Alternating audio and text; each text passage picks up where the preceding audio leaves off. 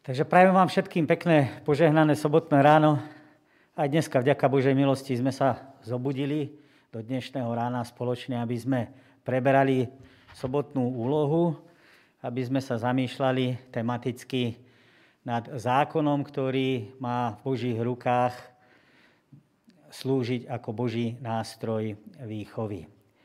Verím, že spoločne prežijeme pekné chvíle, a tak dovolte, aby som vás v úvode pozval ku krátkej modlitbe.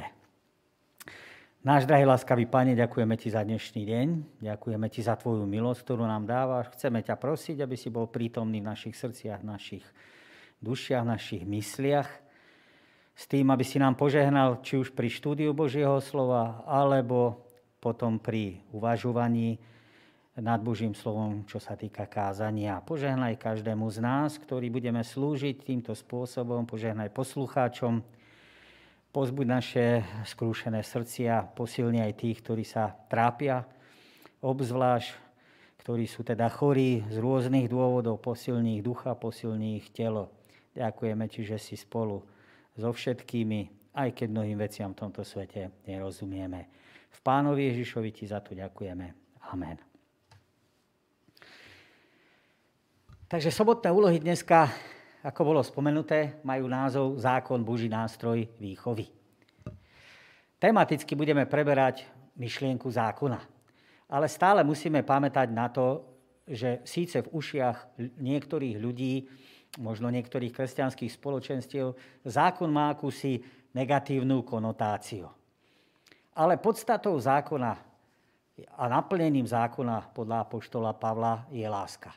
Čiže dá sa povedať, že platformou každého nariadenia, každého príkazu a dokonca aj každého zákazu ano, je láska. Takto mali možnosť okúsiť aj Adam s Evou v raji, že ten negatívny zákon, ktorý prichádza po pozitívnych, o tom, že nemajú jesť zo stromu poznania ano, dobrého a zlého, tak prichádza, je to síce zákon negatívny, ale motív, ktorý vychádza, je motiv lásky a Pán Boh im nedáva preto tento zákaz, aby ich obmedzoval, ale naopak, aby ich chránil. A to najdôležitejšie preto, lebo ich miloval. Každé teda slovo v písme svetom, keby som to možno trošku nadnesene povedal, každý riadok, každé písmeno musíme čítať s porozumením. A to porozumenie je, že Pán Boh je láska. Z našej optiky sa nám to nemusí vždy takto javiť. Môžu nás rôzne ťažké okolnosti gňaviť, choroby, ťažkosti a nám sa to nemusí zdať, ale to nič nemení na skutočnosti, že Pán Boh láska je. Čo vznikne, keď človek má na jednej strane lásku a na druhej strane prikázania? Čo vznikne, keď človek to preženie na jednu alebo na druhú stranu? Ak budeme mať lásku bez pravdy, to znamená bez pravidiel, bez zákonov, bez prikázaní, tak to bude láska, ktorá bude zavádzať. A keď budeme mať pravdu bez lásky, tak táto pravda bude odsudzujúca, kritická.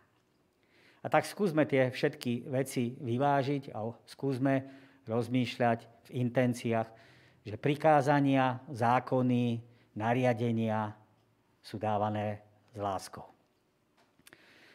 S pochopením každého zákona sa spájajú určité konsekvencie. To znamená, prichádzajú určité následky. Ak človek nesprávne pochopí funkciu zákona, tak s tým prichádzajú taktiež nejaké následky. A platí to aj opačne.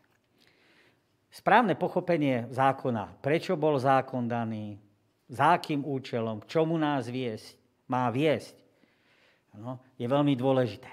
A znova môžeme upadať do dvoch extrémov. Jeden extrém je, že zákon odmietame, čiže môže sa človek postaviť na strany tzv. antinomistov. Nomos je zákon, anti sú tí, ktorí stoja proti zákonu, nechcú mať nič spoločné s ním. A potom na druhej strane Áno, môžeme byť ako legalisti, zákonníci, teda tí, ktorí zákon vo svojich očiach majú ako prostriedok alebo ako cestu spásy. Keď človek číta dobré listy Apoštola Pavla, ale keď správnym spôsobom číta aj starý, aj nový zákon, teda nechcem hovoriť len o listoch Apoštola Pavla, tak môže krásnym spôsobom vidieť, že dôraz je položený na evanielium, ale aj na zákon. Že tieto dve veci sú veľmi úzko prepojené a sú vzájomne sa doplňujúce. Podľa Pavla konať podľa Ježišových požiadavek je možné len vtedy, keď osoba, keď človek bol transformovaný, premenený, zmenený Božou milosťou. To znamená, že etika, prikázania, ano, konanie prichádza až po soterológii, až po spasení, až po záchrane. Plnenie teda je možné, ale len z dôsledku, alebo z dôsledku Božej milosti. Preto kresťanstvo apoštola Pavla je náboženstvom milosti, ktoré samozrejme vedie k poslušnosti zákonu.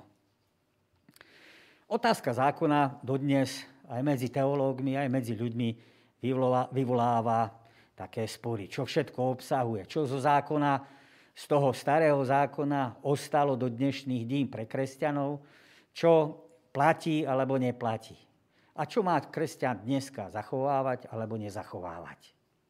Keď sa povie slovo zákon, tak pre Izraelitu to odkazovalo Tóra, to odkazovalo v prvom rade v prvým piatým knihám Mojžišovi. Neskôr prichádzajú spisy, neskôr prichádzajú knihy, ktoré sú nazvané proroci a potom prichádzajú spisy. A toto vytvorí Eh, celok, ktorý nazývame Starý zákon, alebo časť teda písma svätého. Niektorí to nazývajú hebrejské spisy. Myšlienka Tóry eh, je odvodená od slovička jara a jedna z tých myšlienok, ktoré sa k tomu viažu, je, že je to smerovník. To znamená, že to ukazuje smer niekam. Pamätať musíme na to, že zákon to znamená prvých 5 kníh Mojžišových, ale keď zoberieme aj to písmo sveté celé, nie je v prvom rade nejakým právnym poriadkom. To nie sú v prvom rade nejaké prikázania, nariadenia, zákazy o tom, čo má človek robiť. Podľa toho slovíčka jara je to skôr orientácia, vektor, nasmerovanie. A tak viac ako zákonom je teda Tóra cestou, ktorá vyzýva k nasledovaniu, aby sme kráčali istým smerom. Je to cesta, ktorá nás má doviesť k niekomu, alebo ktorá nás vedie k niekomu, ktorá nás nasmerováva k tomu najvyššiemu.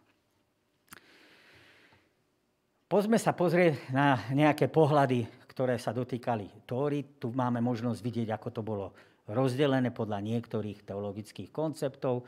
Takže s rôznymi príkazmi, nariadeniami a zákonmi sa stretávame, napríklad dekalóg, tam poznáme minimálne, ne, minimálne poznáme dve verzie, 2. Mojžišova 20, 5. Mojžišova 5. kapitola. Máme tam knihu zmluvy, deuteronomický kódex, ten je najväčší právny úsek, ktorý predpisy, ktoré sa dotýkali stavby a fungovania svetostánku, Tóra obetí, ktorá sa dotýkala teda obetí a darov, zákon svetosti, ktoré sa viazali na kňazov, na prostriedky, ako dosiahnuť svetosť Izraela, predpisy o obradoch, sviatkoch, rituálne desatoro, desat, desat nariadení o spôsobe, ako uctívať Boha a sviatky, nariadenia, ktoré sa dotýkali zdravia, to, je, čo, to znamená, čo bolo čisté, čo bolo nečisté, zákony o rozdelení zeme. Vidíte, je to široké spektrum, ktoré rozmanitým spôsobom zasahovalo život Izraelitov samotných a dodnes zasahuje aj nás samot, samých. Myšna, ktorá je, nazvime to, že je to oficiálna interpretácia Tóry, prvých 5 Mojžišových, tak vidíme, že to mali Izraeliti rozdelené takýmto spôsobom. Zeraim, Moed, Našim, Nezikým, Kodašim, Tohorod. Hej, tam to máte zrnka, sviatky, ženy, tresty, sveté veci, očistenie. Ďalšie nariadenie alebo ďalšie rozdelenie tej tóry alebo tých prikázaní si predstavovali niektorí rabíni ako ustanovenia, svedectva a úsudky. Hej? Tak tam je pekne napísané, že tie ustanovenia sú pravidlá, kde zmysel ľuďom nebol vyjavený, alebo nariadil bez toho, že by ich vysvetlil. Hej? To sa týkalo stravovacích nariadení. Čiže si kladli otázku, prečo pán Boh ano, to bravčové meso zakázal jesť.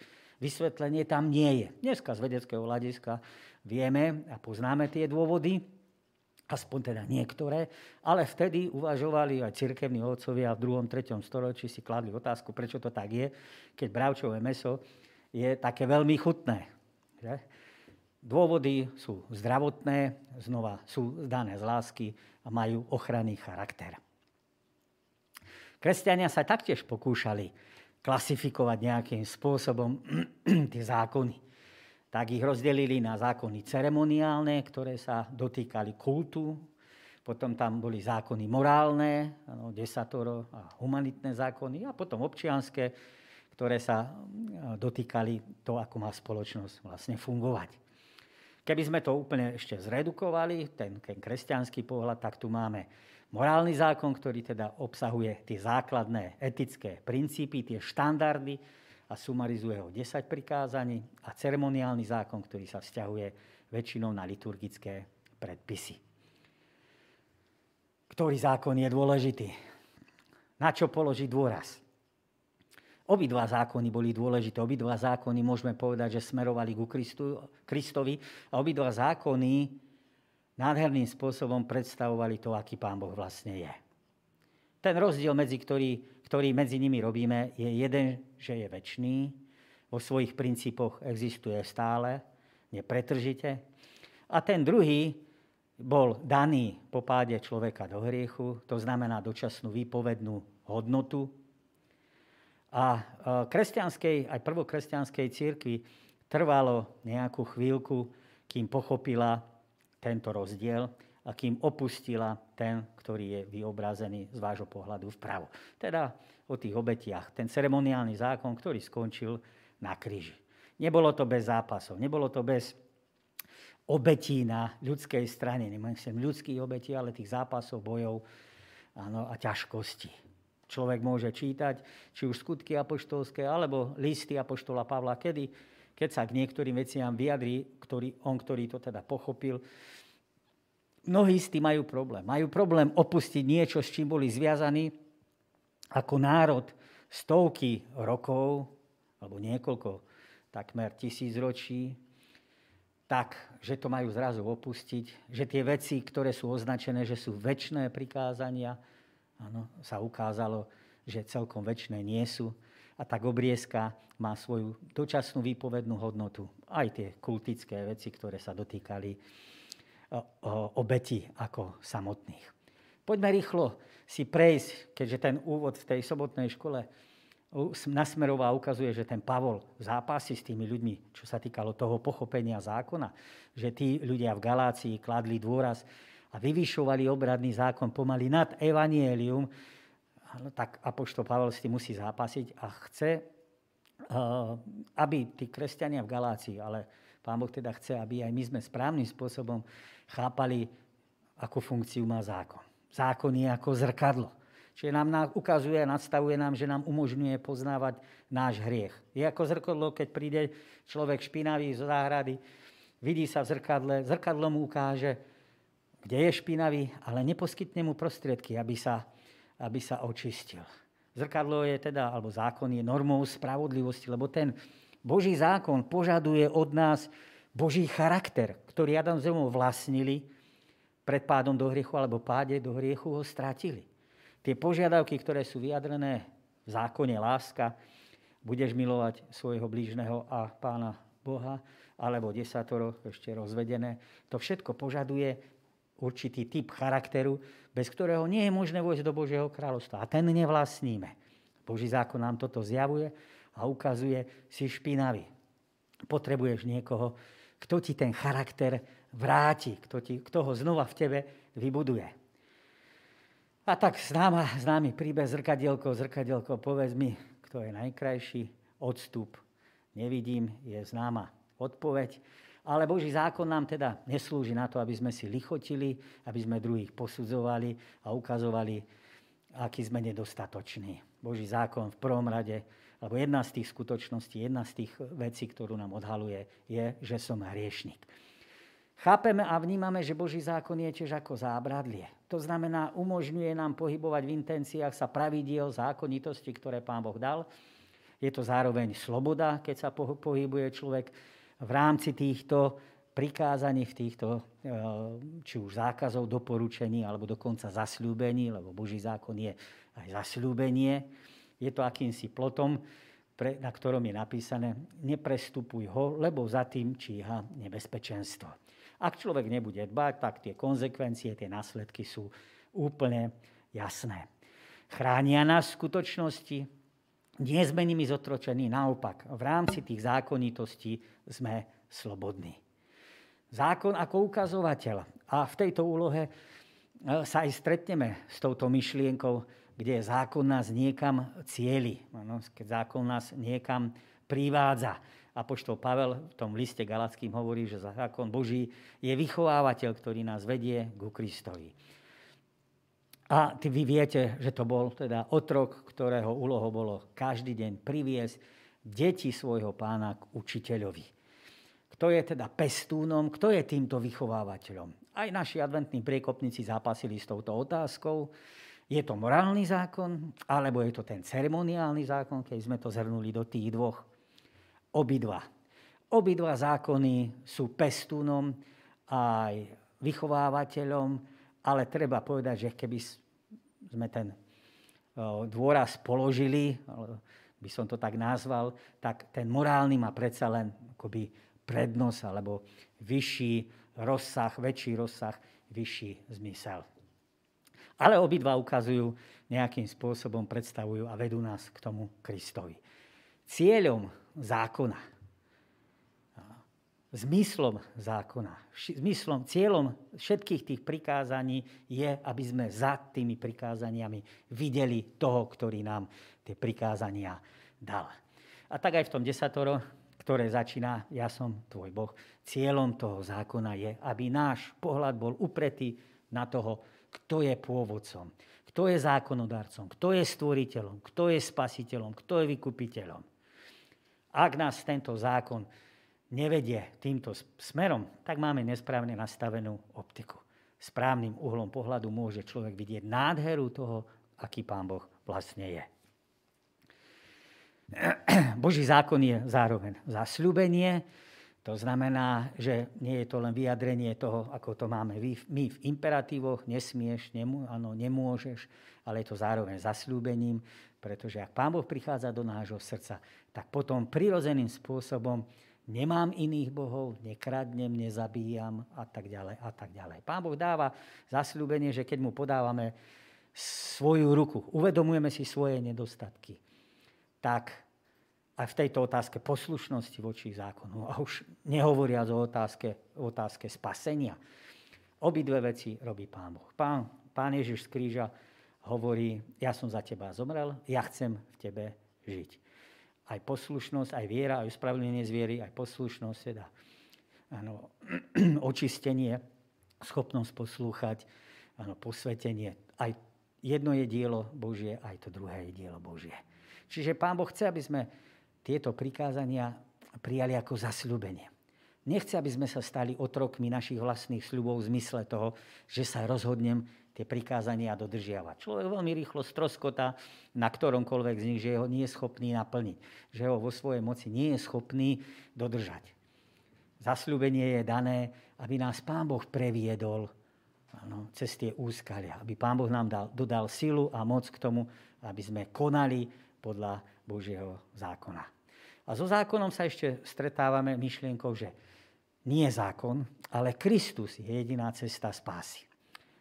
Zákon, toto, čo zákon nedokáže urobiť, je, že nás znova cieli na toho Krista, že nás nemôže spasiť, že nás nemôže zachrániť, že nás nemôže očistiť. Je ako to zrkadlo, ktoré teda zjavuje, ukazuje, pomenúváva, ale ukazuje, vodu nemám. Očistné prostriedky, saponáty nemám. Jediným, kto môže zmyť tvoje hriechy, je Kristus. Preto zákon nie je cestou spásy, nie je prostriedkom spásy, Ale zákon je pravda, že je cestou, je to tým nasmerovaním, pomocou ktorého nás Pán Boh vedie. Keď nás očistil, tak nás po tejto ceste vedie. Jediným zdrojom teda života je Kristus, pretože ak by zákon dokázal dať život, vrátiť život, tak by sa stal prostriedkom záchrany. Ale jediným zdrojom života je Kristus. Je ale pravdou, že Apoštol Pavel vo svojich listoch spomína, že ak človek ako v raji bol v intenciách zákona, pokiaľ Pánu Bohu dôveroval jeho slovu a ho poslúchal, bol v ňom živý. Ale po páde človeka do hriechu sa táto schopnosť stratila. To znamená, človek nemá túto moc, túto silu a tak jediná moc pochádza z hora. Zákon nás teda nemôže očistiť, jedine Kristus, nemôže pomôcť naš, nám naše bremená, a ťažkosti, tým to môže jedine Kristus. Tak, trošku dlhší úvod, ale dôležitý pre pochopenie toho zákona, akú funkciu hral v Božích nástrojoch premeny človeka, aký Boží, Boží zákon. A dneska sa aj pozrieme, čo sa týka nedele, ano, aký typ zákona, alebo o, o čom rozprával Mojžiš, keď sa lúčil s izraelským národom. A Mojžiš napísal tento zákon a odovzdal ho kňazom Leviho, synom, ktorí nosili archu hospodinovej zmluvy a všetkým starším Izraela. Mojžiš im prikázal na konci každého 7. roka na slávnosť stánkov v roku určenom na odpustenie dlhov, keď sa všetok Izrael príde ukázať pre hospodina svojho Boha na mieste, ktoré si vyvolil, budeš prečítavať tento zákon, aby ho počul celý Izrael.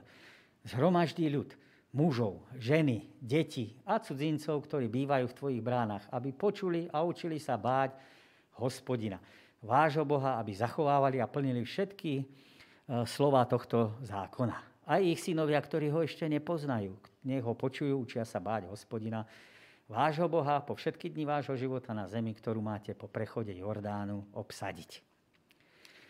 Sme v knihe Deuteronómium, alebo druhozákon tiež, hoci v tom hebrejskom názve sú to slova debarim, tak táto kniha je akýmsi záznamom Mojžišových rečí, ktoré prednáša krátko pred svojou smrťou. Je to tiež správa o tom, ano, že Izraeliti, ktorí 40 rokov putovali po púšti a generácia, ktorá nemala vojsť, alebo ľudia, ktorí nemali vojsť do uh, krajiny, vymreli. A ostala len generácia, ktorej E, bolo zasľúbené, že vojde do Božieho kráľovstva, presnejšie teda do zasľúbenej zeme, tak prichádza k obnove zmluvy, kedy Izrael je znova vyzvaný k tomu, aby obnovil spoločenstvo, aby obnovil zmluvu so svojím Bohom. A ochotu, to Deuteronomium hovorí, ochotu prijať jeho zákon, jeho pravidlá, jeho cestu, jeho spôsob, ako má ten človek žiť. Aj v starom zákone platilo, to pripomíname, to, čo platí v novom zákone. Aj vtedy, len z Božej milosti, keď človek číta, môže zachovávať, môže kráčať po tejto ceste. Človek číta žalmy a tie sú predchnuté Božou milosťou, kedy tí písatelia si uvedomujú potrebu, závislosť na tej Božej milosti. V určitom ohľade je to Deuteronomium, alebo alebo tá piatá kniha Mojžišova, akousi poslednou vôľou, záveťou. Má pripraviť ľudí na dve dôležité veci. Že Mojžiš odíde, to znamená život bez veľkého, charizmatického a silného vodcu. A taktiež má ho pripraviť ten Boží ľud, že ho čakajú zápasy a boje pri vstupe do, toho, do tej zasľubenej zeme. Eh, môžeme ho rozdeliť alebo vnímať, že tam máme eh, Deuteronómiu, môžeme vnímať ako zmluvu, ktorá bola uzavretá podľa vzoru určitých národov. Napríklad staré eh, zmluvy chetitov, keď objavili, tak zistili, že Deuteronómium má veľmi podobnú štruktúru. Politikum, áno, dokument, ktorý definoval jeho sociálny rád alebo spôsob zákonné zásady ako Božie pravidla. Potom tam máme reč, ktorá tam zaznieva, hlas Mojžišov a hlas Boží. Máme tam výklad desatora, ktoré objasňujú základné mravné zásady. A taktiež sa stretávame v Deuteronómiu s hudbou, alebo Deuteronómiu zároveň akoby hudbou, niektorí to vnímajú. Verejné čítanie tohto zákona za hudobného doprovodu. Piatá kniha Mojžišova obsahuje teda posledné slova Mojžiša, ktoré sú adresované novej generácii Izraelitov. Tá už konečne má prekročiť tie hranice zasľúbenej krajiny. Skôr ako sa to stane, je tam ale jasné posolstvo a jasné pokyny. V 28. kapitole, tesne pred tou 31., ktorú chceme študovať, o ktorej sa bavíme, sú tam požehnania a kliatby. 29. hovorí o obnovení zmluvy. 30. hovorí o božích zasľúbenia a výstraha pred modlárstvom. 31. kapitola predstaví Jozú ako nástupcu Mojžišovho. Sú tam posledné úpravy Mojžiša. A potom je tam v 32. kapitole pieseň Mojžišova. Štruktúra nádherným spôsobom zjaví alebo ukáže, ukáže zdôrazní ústrednú rolu Jozú, ktorý prichádza ako nástupca Mojžiša, ako vodcu, ktorý sa stáva teda vodcom izraelského národu. A taktiež zdôrazní Tóru, ktorá je predstavená ako kniha inštrukcií. V tomto prípade tá Tóra by odkazovala viac na, tú, na to deuteronómium, ale môžeme to vnímať samozrejme aj ako všetkých 5 kníh Mojžišových. Obe pozície, Jozua, aj to Deuteronómium, aj tá Tóra, aj tie nariadenia, ktorou sa zaoberá Mojžiš, obnovenie zmluvy a všetky tie veci, ktoré sú s tým spojené, sú akými si Mojžišovými nástupcami. Celá kapitola dáva vlastne dôraz na tie budúce generácie a zaznieva taký dvojitý odkaz. Nebudeš sa báť, a budeš sa báť. V tom širšom kontexte si človek môže všimnúť, že Izrael je vyzvaný, aby sa nebal. Aby sa nebal okolitých národov. Aby sa nebal okolností, ktoré ho budú sprevádzať. Ale toho, čo sa má báť, alebo presnejšie povedané, to, koho sa má báť, tak to je Pán Boh.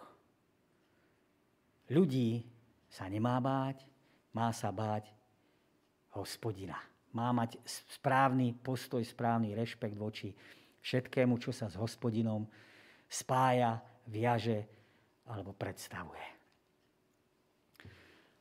Samotné obnovenie zmluvy v tom texte zaznievalo, že sa má diať počas každých 7 rokov. Bolo kultickou záležitosťou a levíti teda mali čítať Možišovú knihu zákona v čase, keď sa slávil Sviatok stánkov. Nádherná udalosť, ktorá pripomínala putovanie Izraelita po púšť, Izraelitov po púšti. Viete, že tie stánky mali v, v tej povale alebo z, toho, z, tých, z tých stromčekov, z tých konárov, ktoré boli postavené, tak tam mali kruh, kde videli na tie hviezdy, aby si pripomínali, ako ich Pán Boh po tej púšti viedol, ako sa o nich staral, ako ich šatil, krmil, ale tiež ako ich musel aj potrestať, hoci tie, to potrestanie si človek privolal sám. Nádherná spoločnosť, nádherná udalosť, pri ktorej verejne sa čítalo, vysvetlovalo. Tedy neboli, Gutenberg ešte mal ďaleko ku svojmu vynálezu a tak tie ručné opisy, ktoré boli, boli pomerne zácne a tak sa schádzal Boží ľuk, aby každých 7 rokov si pripomínal tieto slova, aby si ich opakoval, aby sa učil dôležité pasáže na spameť a s tým potom odchádzal späť domov. Spôsob, akým Pán Boh odovzdáva izraelskému národu svoj zákon, ano, tak sledoval určitý zámer. Urobil to spôsobom, alebo urobil všetko preto, aby na tieto prikázania nezabudli. Pán Boh sa tu teda prejavuje a ukazuje ako ten, ktorý tie veci má zvládnuté, ako múdry a trpezlivý pedagóg. Ako nám v tých úlohách pripomína autor, učí, opakuje, posiela prorokov, svojich služobníkov aby ľuďom odovzdali jeho odkaz. Robí to neprestajne, stále, opakovane. Aj v tých ďalších spisoch máme možnosť vidieť v tých prorokoch, navráťte sa hospodinovi. Mnohé knihy, teda staré zmluvy, sú, keď človek správnym spôsobom to číta, tak vidí tú nádheru tej Božej alebo tej otcovskej starostlivosti, snahy naučiť ten Boží ľud správnym spôsobom života. A tak v uvedenom texte máme tiež myšlienku, že Mojžiš zdôrazňuje potrebu učiť. V starom zákone je najdôležitejší nástrojom, alebo aj v Biblii najdôležitejším nástrojom, ktorý, sa, ktorý je v komunikácii medzi Bohom a človekom, je ucho. Ano. Mojžiš to opisuje, teda máme to, to ucho, cez ktoré príjima človek, a poštol Pavel to napíše, že viera vzniká z počutia. Ano, keď sa nahlas čítalo, tak tí, ktorí nevedeli čítať, to museli len počúvať, tak to vznikala viera. A keď aj človek číta nahlas písmo svete, alebo si ho aj číta, tak v skutočnosti pán Boh prehovára. Čiže dá sa povedať, že ten, ten uh, písaný text ožíva a človek počuje, čo mu pán Boh hovorí. Deti majú najprv, a to platí pre všetkých, najprv počúvať zákon a potom sa majú učiť báť hospodina. To nám ukazuje na tú myšlienku, že, že tá bázeň, teda, ako autor aj pripomína, nie je prirodzeným, uh, prirodzeným akýmsi dôsledkom poznania zákona. Musia sa učiť. Musia o týchto veciach uvažovať. Prechod od poznania k bázni je určitý proces. Najprv človek získa nejaké informácie, potom získa rešpekt k tomuto, to tie informácie dáva. Otázka teda znie, ako rozumieš tomu, že máme Pána Boha milovať? Ako rozumieš tomu, že zároveň sa máme báť? Jeden z tých najkrajších, možno aj najlepších príkladov je príklad toho rodiča. Rodiča milujeme, zároveň máme rešpekt. Do určitej miery zbudzuje obavy alebo správny správny strach. Naozaj sa dá niečomu takému naučiť? Pondelok začína textom z 5. Možišovej, keď Možiš dopísal slova tohto zákona do knihy, prikázal levítom, ktorí nosia archu hospodinovej zmluvy. Vezmite túto knihu zákona a uložte ju vedľa archy zmluvy hospodina svojho Boha, tam bude svetkom proti tebe. Ja poznám tvoju zdorovitosť a tvrdošínosť. Keď sa už dnes priečite hospodinovi ešte za môjho života, keď som medzi vami, o čo viac bude po mojej smrti. Myslíte si, že je zvláštny prejav priazne, keď Pán Boh Mojžišovi oznámi naplnenie jeho dní? Ja myslím, že áno. Koná to z viacerých dôvodov. Jeden z tých dôvodov, ktorý tam môžeme vidieť, je, aby sa Mojžiš pripravil. Aby mohol všetko odovzdať, aby pripravil ľud, aby pripravil seba, aby mohol odovzdať svojmu nástupcovi všetko, čo je potrebné, aby mu dokázal, čo mu dokáže odovzdať. A dať taktiež požehnanie tomu národu má uviesť Jozú ako svojho nástupcu do toho úradu. Má pred ním je, aby zložil pieseň, ktorá bude pripomínať úžasné hospodinové skutky a nevernosť Izraela a taktiež hospodinovú milosť. Teda pieseň o Božej vernosti a ľudskej sprenevere. Obidvaja Jozue aj Možiš pristupujú k stánku stretávania. Je tam prítomný oblakový stĺp. Prítomnosť Božia je zjavná. Najprv v tom texte pán Boh prehovorí k Mojžišovi. Hovorí mu a ohlasuje mu, že po jeho smrti Boží ľud odpadne od svojho Boha, odvráti sa od zdroja svojho života a obráti sa k modlám, ktoré im poskytujú okolité národy. Pre toto zrušenie zmluvy sa Pán Boh na ľudí rozhnevá a skrie svoju tvár. A tak Boží ľud, potom v tých dejinách máme to možnosť dosledovať pravdivosť týchto Božích slov, týchto prorostiev, týchto predpovedí v knihe, kniha, ktoré prichádzajú. Jozue ani tak nie, ale v knihe sudcov je to obzvlášť markantné. Že Bohom opustený, takmer opustený ľud zakúša zlé veci, ktoré prichádzajú ako dôsledky odvrátenia sa. A tak si potom kladú otázky, prečo sa to na neho ako na ľud valí. Prečo sa tie veci dejú. Dá sa povedať, že aj v ľudskom chápaní rany sú akýmsi posledným prostriedkom, ktoré pán Boh alebo aj rodič používa, ano, aby keď už dobré slovo nefunguje, tak potom musí prísť jedna tá výchovná. A tak Božie napomenatia a hrozby znova začínajú prehovárať Božiemu ľudu, vstupovať do jeho svedomia, do jeho života. A ten Boží ľud, keďže okúsil ako si horké ovocie opustenosti a hnevu, tak potom to vedie k tomu, aby sa navrátil k Pánu Bohu. Pre tento čas, ktorý má prísť, má Mojžiš napísať pieseň. Pieseň je dôležitá, a dôležitý nástroj k pripomínaniu si v tomto našom prípade Božej milosti, Božej záchrany, Božích nádherných skutkov. Má sa izraelský ľud ju naučiť a má si ju spievať. A keď ju človek spieva, tak ako to mali evanielici po reformácii alebo po uh, násilnej rekatolizácii, že prespievali evanielium trnavsky, ano, že prespievali uh, evanielium do piesni. Takže keď človek číta, uh, tak číta vlastne evanielium, číta všetky tie zasľúbenia, všetky tie nariadenia, všetky, ten, ten Boží postoj voči hriechu, voči človeku, voči milosti, tak aj týmto spôsobom tá pieseň zohrávala túto úlohu.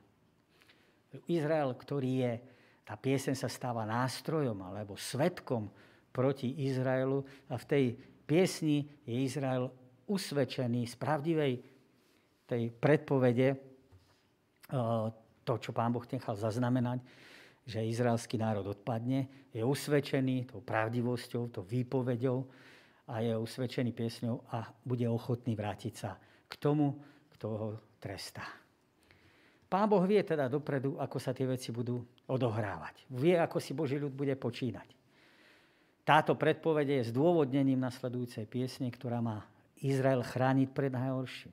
Keď si človek alebo Izraeliti spievali túto pieseň po smrti Mojžišovej, mali pamätať na to, čo tá pieseň obsahuje. Skúste si spievať pieseň, kde sú predpovedané dopredu vaše, ano, váš osud, alebo to, ako sa ten izraelský národ zachová. Bolo to v jeho moci. Izraelský národ usvedčením tej piesne nemusel konať podľa toho.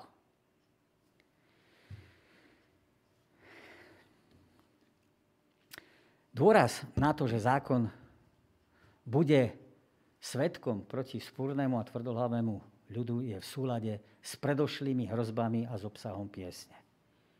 Dá sa povedať, že neprítomnosť veľkého, silného a charizmatického vodcu do určitej miery akoby spôsobili a uvoľnili v tých ľudských dušiach, ľudských srdciach tie všetky tie zábrany o to viac budú potrebovať to Božie svedectvo, tú pieseň, tú tóru, tie nariadenia, ktoré im pomôžu znova získať pôdu pod nohami. Priama reč hospodinová, ktorá zaznieva v útornejšej úlohe, aby sa ti darilo. Len buď silný a veľmi odvážny, aby si konal podľa zákona, ktorý ti prikázal môj služobník Mojžiš Neodboč od neho ani napravo, ani naľavo. Aby si si rozumne počínal vo všetkom, čo podnikneš. Nech sa táto kniha zákona nevzdiali od tvojich úst. Rozímaj od nej vodne i v noci, aby si zachovával všetko, čo je v nej napísané. Lebo len vtedy sa ti podarí cesta a budeš si počínať rozumne. Všimnite si, že táto reč hospodinová, priama reč, nadvezuje na tú reč, na, alebo na výrok Mojžišov z 31. kapitoly. Pomocou tohto pán Boh chce zvýrazniť a ukázať pravdivosť toho, čo Mojžiš povedal. Že to, čo Mojžiš povedal, nepochádzalo z neho, ale vychádzalo z toho istého zdroja. A dá sa povedať, že pomocou opakovania alebo podobnosti týchto slov, niektorých veciach rovnakých, zvýšil váhu tých slov, ktoré ten Mojžiš, ten Mojžiš preniesol. Jozua je priamou rečou, ako aj Mojžišovo predtým, potvrdený ako nástupca Mojžiša. Aby nikto o tom nepochyboval. Aby nikto o tom nemal nejasnosť. A v tých úlohách, ktoré sú postavené pred ním, má nasledovať svojho vodcu. To znamená, má si počínať smelo, odvážne a neohrozene.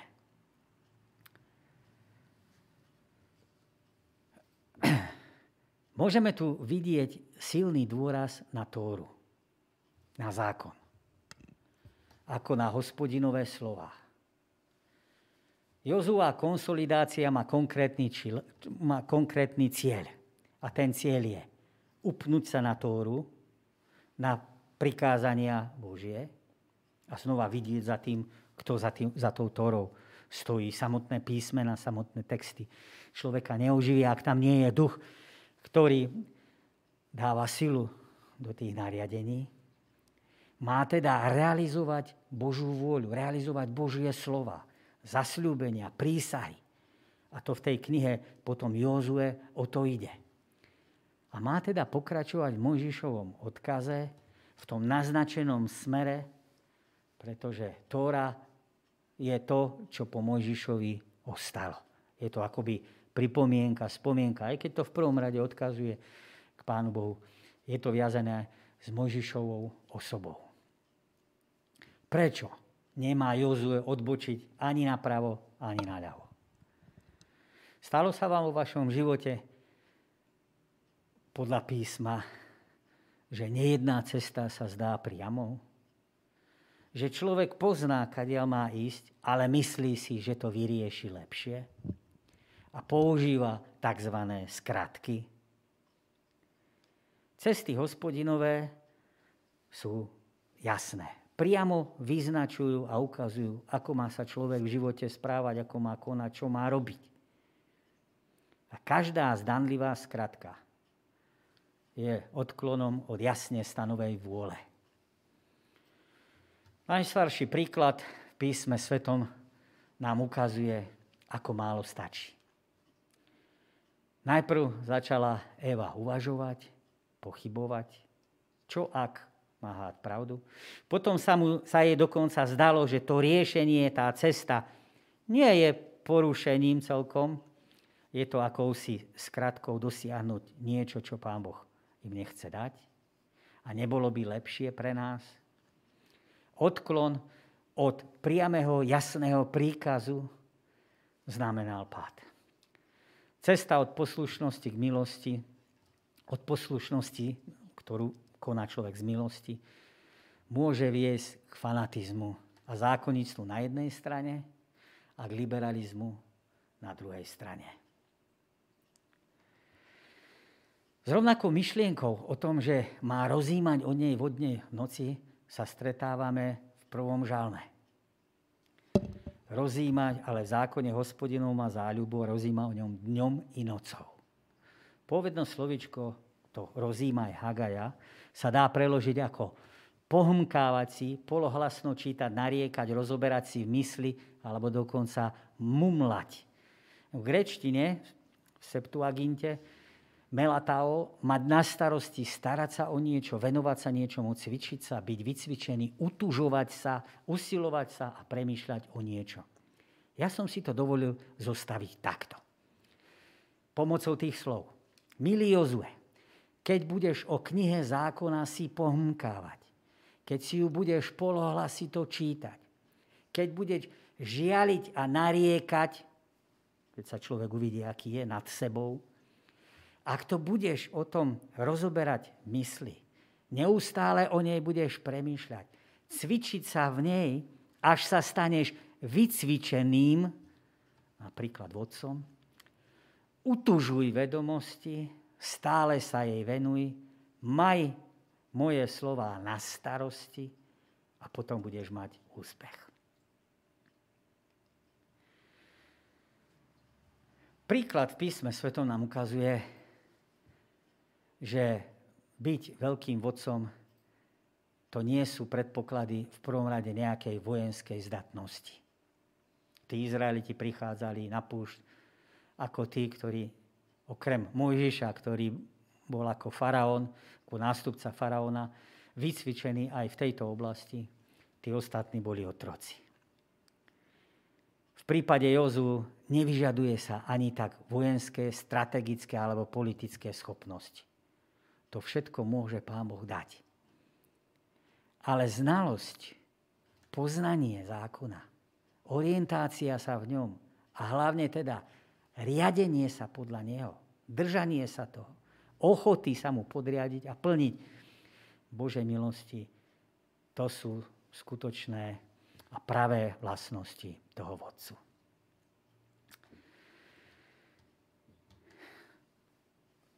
Písateľ úlohy nám pripomína, že si máme pri, pri, prečítať uh, niektoré tie texty. Čo nám hovoria tie texty? Sú to známe texty.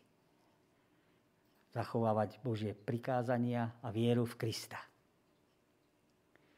Ale my sme si už ukázali a povedali sme si, že prikázania plníme, lebo sme uverili.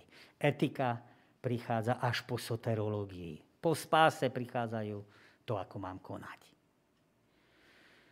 Aký bol život Adama po odchode z raja?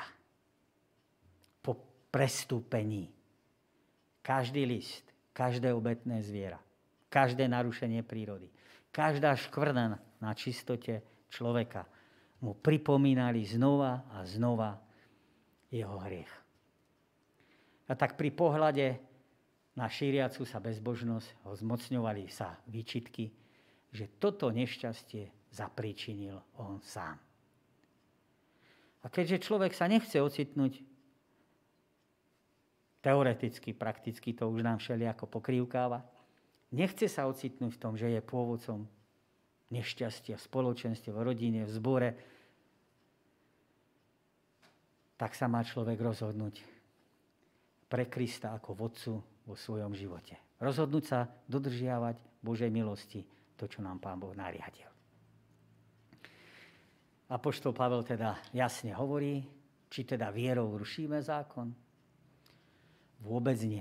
Platnosť zákona potvrdzujeme. Na otázku teda, či v živote kresťana po obrátení má miesto zákon, alebo ho vierou pozbavujeme platnosti, musíme povedať v žiadnom prípade. Naopak, my ho potrebujeme.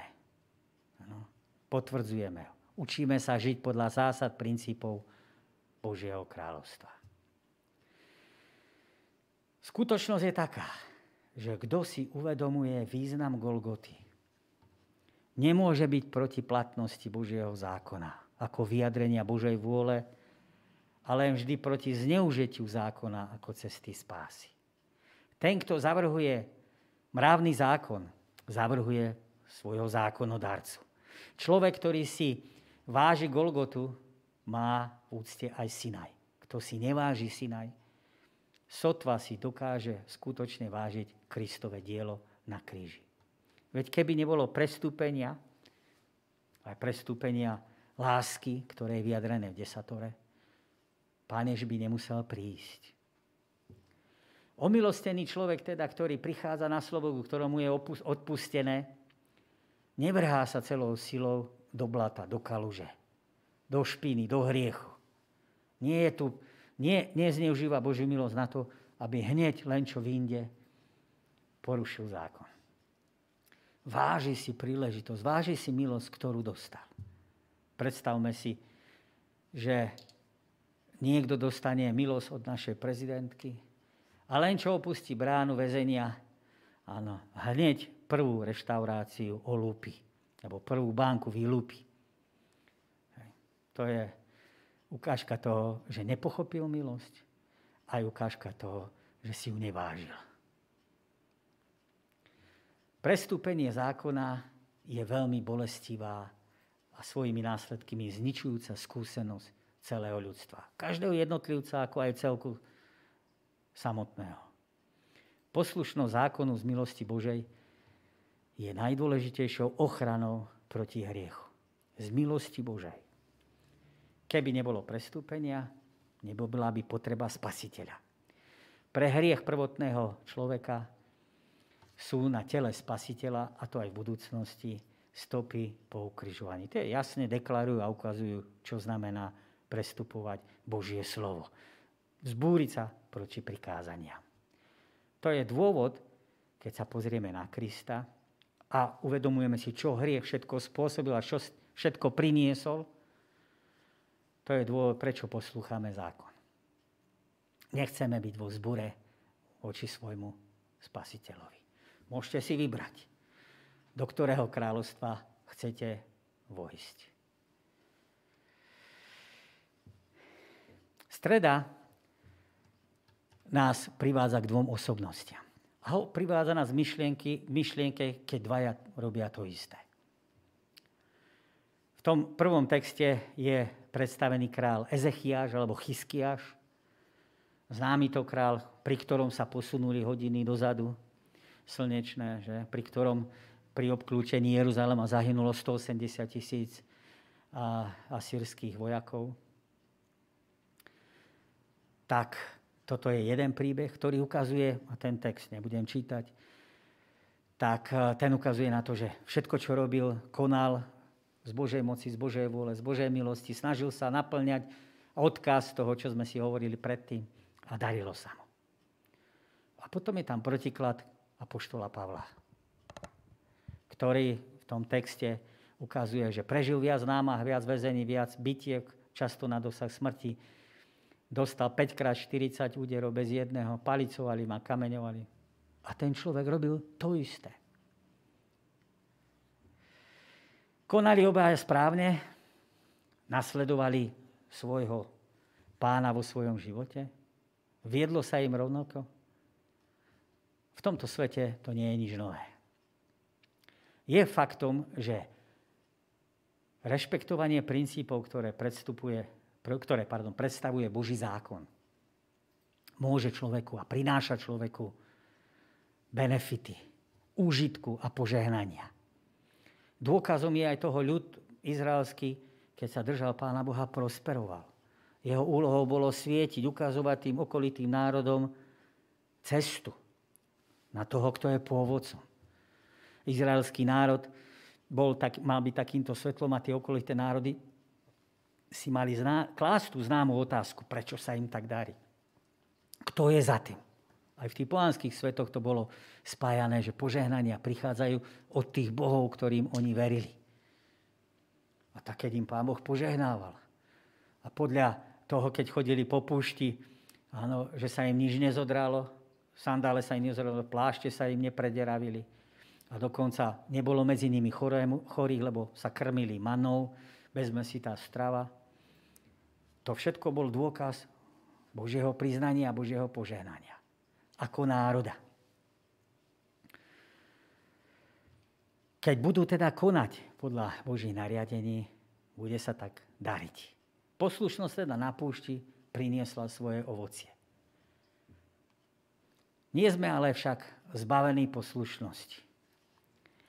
Ale poslušnosť v tomto porušenom svete, keďže ten ideál izraelského národa sa akoby rozpadol.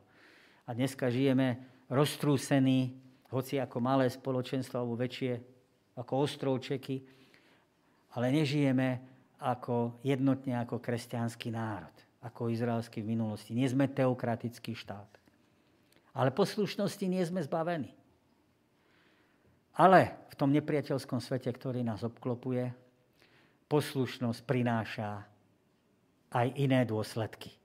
Neprináša len kladné výsledky, ale prináša vernosť a poslušnosť prináša aj negatívne. Príklad dvoch veľkých mužov starozákonného sveta. Eliáš a Elizeus. Jeden odchádza do Božieho kráľovstva s fanfárami na ohnivom voze a ten druhý zomiera ťažkej chorobe. Obidvaja konajú to isté. A predsa končí akoby v tom pozemskom vnímaní rozmanitým spôsobom. Iné príklady nám ukazujú podobnú myšlienku. Apoštol Jakub, brat Apoštola Jana, synovia toho hromu. V mladom veku musí skončiť, alebo končí pod tým mečom, alebo je stiatý, inak povedané. Jeho brat naopak sa dožije vysokého veku. Dožije svoj život v Efeze. Ani on sa nevyhne prenasledovaniu. Domicián podľa cirkevnej tradície ho nechal hodiť do e, kotla s vriacim olejom. Bol už posledným svetkom živým, ktorý chodil s Kristom. A tak pre jeho vieru, pre jeho šírenie tohto kresťanstva bol hodený do tohto oleja. Pán Bohu zachránil. To je pravda. A zachoval.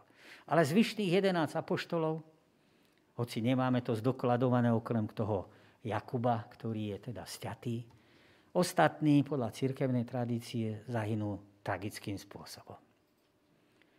Znova príklady dva. Konajú ľudia to isté. Daniel, hodený do jamy s levami, zachránený. Kresťania v prvom storočí alebo ďalších storočiach hádzaní do arény, kde bolo plno dravej zvery a tam zomrú krutou smrťou. V tomto svete následky hriechu sú zjavné. Skúste byť kresťanom v Severnej Koreji a v Južnej Koreji. Obrovský rozdiel.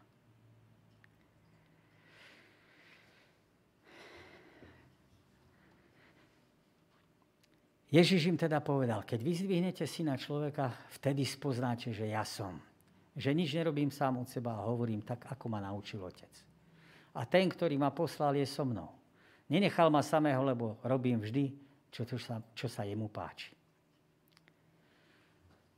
Ak sa chceme niečo naučiť, potom nám často viac ako všetky poučky zjaví nejaký ten príklad. Názorná ukážka. A v našom prípade, podľa listu Židov, vieme, že Ježiš je najdokonalejší, najlepší príklad, ktorý nám bol daný, zjavený, najlepšia podstata, obraz toho Otca. Ako jediný človek po páde do hriechu žil v dokonalej poslušnosti Otcovi a dokonalej poslušnosti Božiemu zákonu. Aby jeho dokonalá poslušnosť bola pripočítaná nám, kým žijeme v tomto hriešnom svete, nedosiahneme túto dokonalú poslušnosť prakticky. Dosiahneme ju v Kristovi. Preto sme hriešnikmi a svetými zároveň. V plnosti naša hriešna mysel nie je schopná v plnosti naplniť ten Boží zákon, tak ako Adam s Evou pred pádom do hriechu. Ale Kristus žil preto, aby bol našim zástupcom, a tiež, aby nám bol aj príkladom. To znamená, aby v princípe, v zásade, v jadre sme sa rozhodovali kráčať jeho cestou. Aj napriek tým našim pádom, pokleskom, dôležitý, to, čo sa ráta, je vektor, nasmerovanie, je vzťah. Kristové narodenie, poslušnosť voči zákonu. Neprišiel som zrušiť zákona prorokov. Jeho narodenie bolo vyplnením proroctva. Písmo nám pripomína, že keď Ježiš rástol, bol milý Bohu aj ľuďom. Pokušenie o tom, aby bol zvedený z tej cesty, z toho nasmerovania, prichádzalo na začiatku jeho služby, počas jeho služby, ale aj na konci zaznievajú slova. Keď diabol pochopil, koho dostal na kríž a že tam sa uskutoční spasenie a že to, voči čomu bojoval, od začiatku, aby človek nemohol byť zachránený a spasený. Aby dokázal svojim tvrdením, že Pán Boh je nespravodlivý. Že nikto nedokáže zachovať jeho zákon. Keď pochopil, že spasenie je tak blízko ako nikdy, tak pokúša cez ľudí, ak si Boží syn, zostup z kríža. Zachráň sa.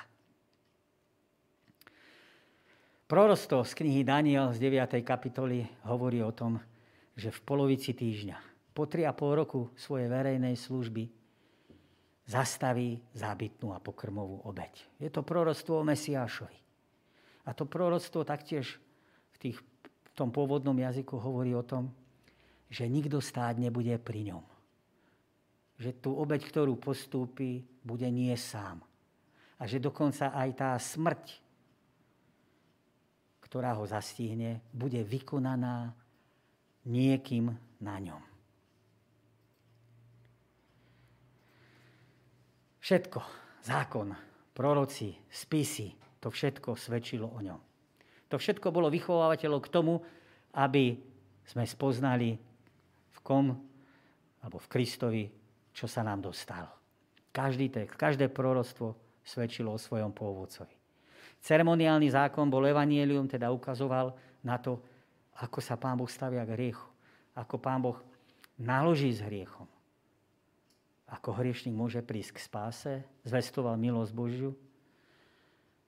A Boží zákon, ktorý pretrváva ďalej, nám umožňuje žiť podľa pravidiel Božieho kráľovstva. Prestúpením Božieho zákona prišla na svet smrť. Zákon zjavoval jasným spôsobom a deklaroval Božiu spravodlivosť jasne ohlasoval, čo čaká hriešnika, ak si dovolí prestúpiť Božie slovo. Ježiš zákon dodržal, vyhovel jeho požiadavke, aby nás mohol zastúpiť. Vytrpel za nás tú smrť, ktorou sme mali zomrieť my a otvoril nám cestu spásy. Kristova smrť jasne dosvedčila platnosť Božieho zákona. A preto zákon v akejkoľvek forme a podobe bol vychovávateľom pre Krista, aby sme boli ospravedlnení z viery. Zákon, prikázania nás smerujú, centrujú, vedú k tomu, ktorý ten zákon naplnil, koho ten zákon predpovedal, na koho poukazoval, v, tomto, v kom to všetko začína aj končí. Milí poslucháči, ja vám ďakujem za pozornosť. Ďakujem za to, že sme mohli takto spoločne, nedá sa povedať, že interaktívne, bolo to z tej mojej pozície akoby skôr vysvetľovanie a vy ste boli a museli byť, ak ste vydržali dokonca, trpezlivými poslucháčmi. Ale verím, že ako mňa príprava obohatila, tak aj to, čo ste počuli, niečo vo vás ostalo a niečo si to z toho do svojho života odnesiete. Prajem vám pekný zvyšok soboty. Nezabudnite, že z tohto miesta ešte vysielame 10-50 e, kázanie z Božieho slova. Dneska nám bude slúžiť sestra Knapeková a 10.50 sa znovu stretneme. Do počutia, dovidenia.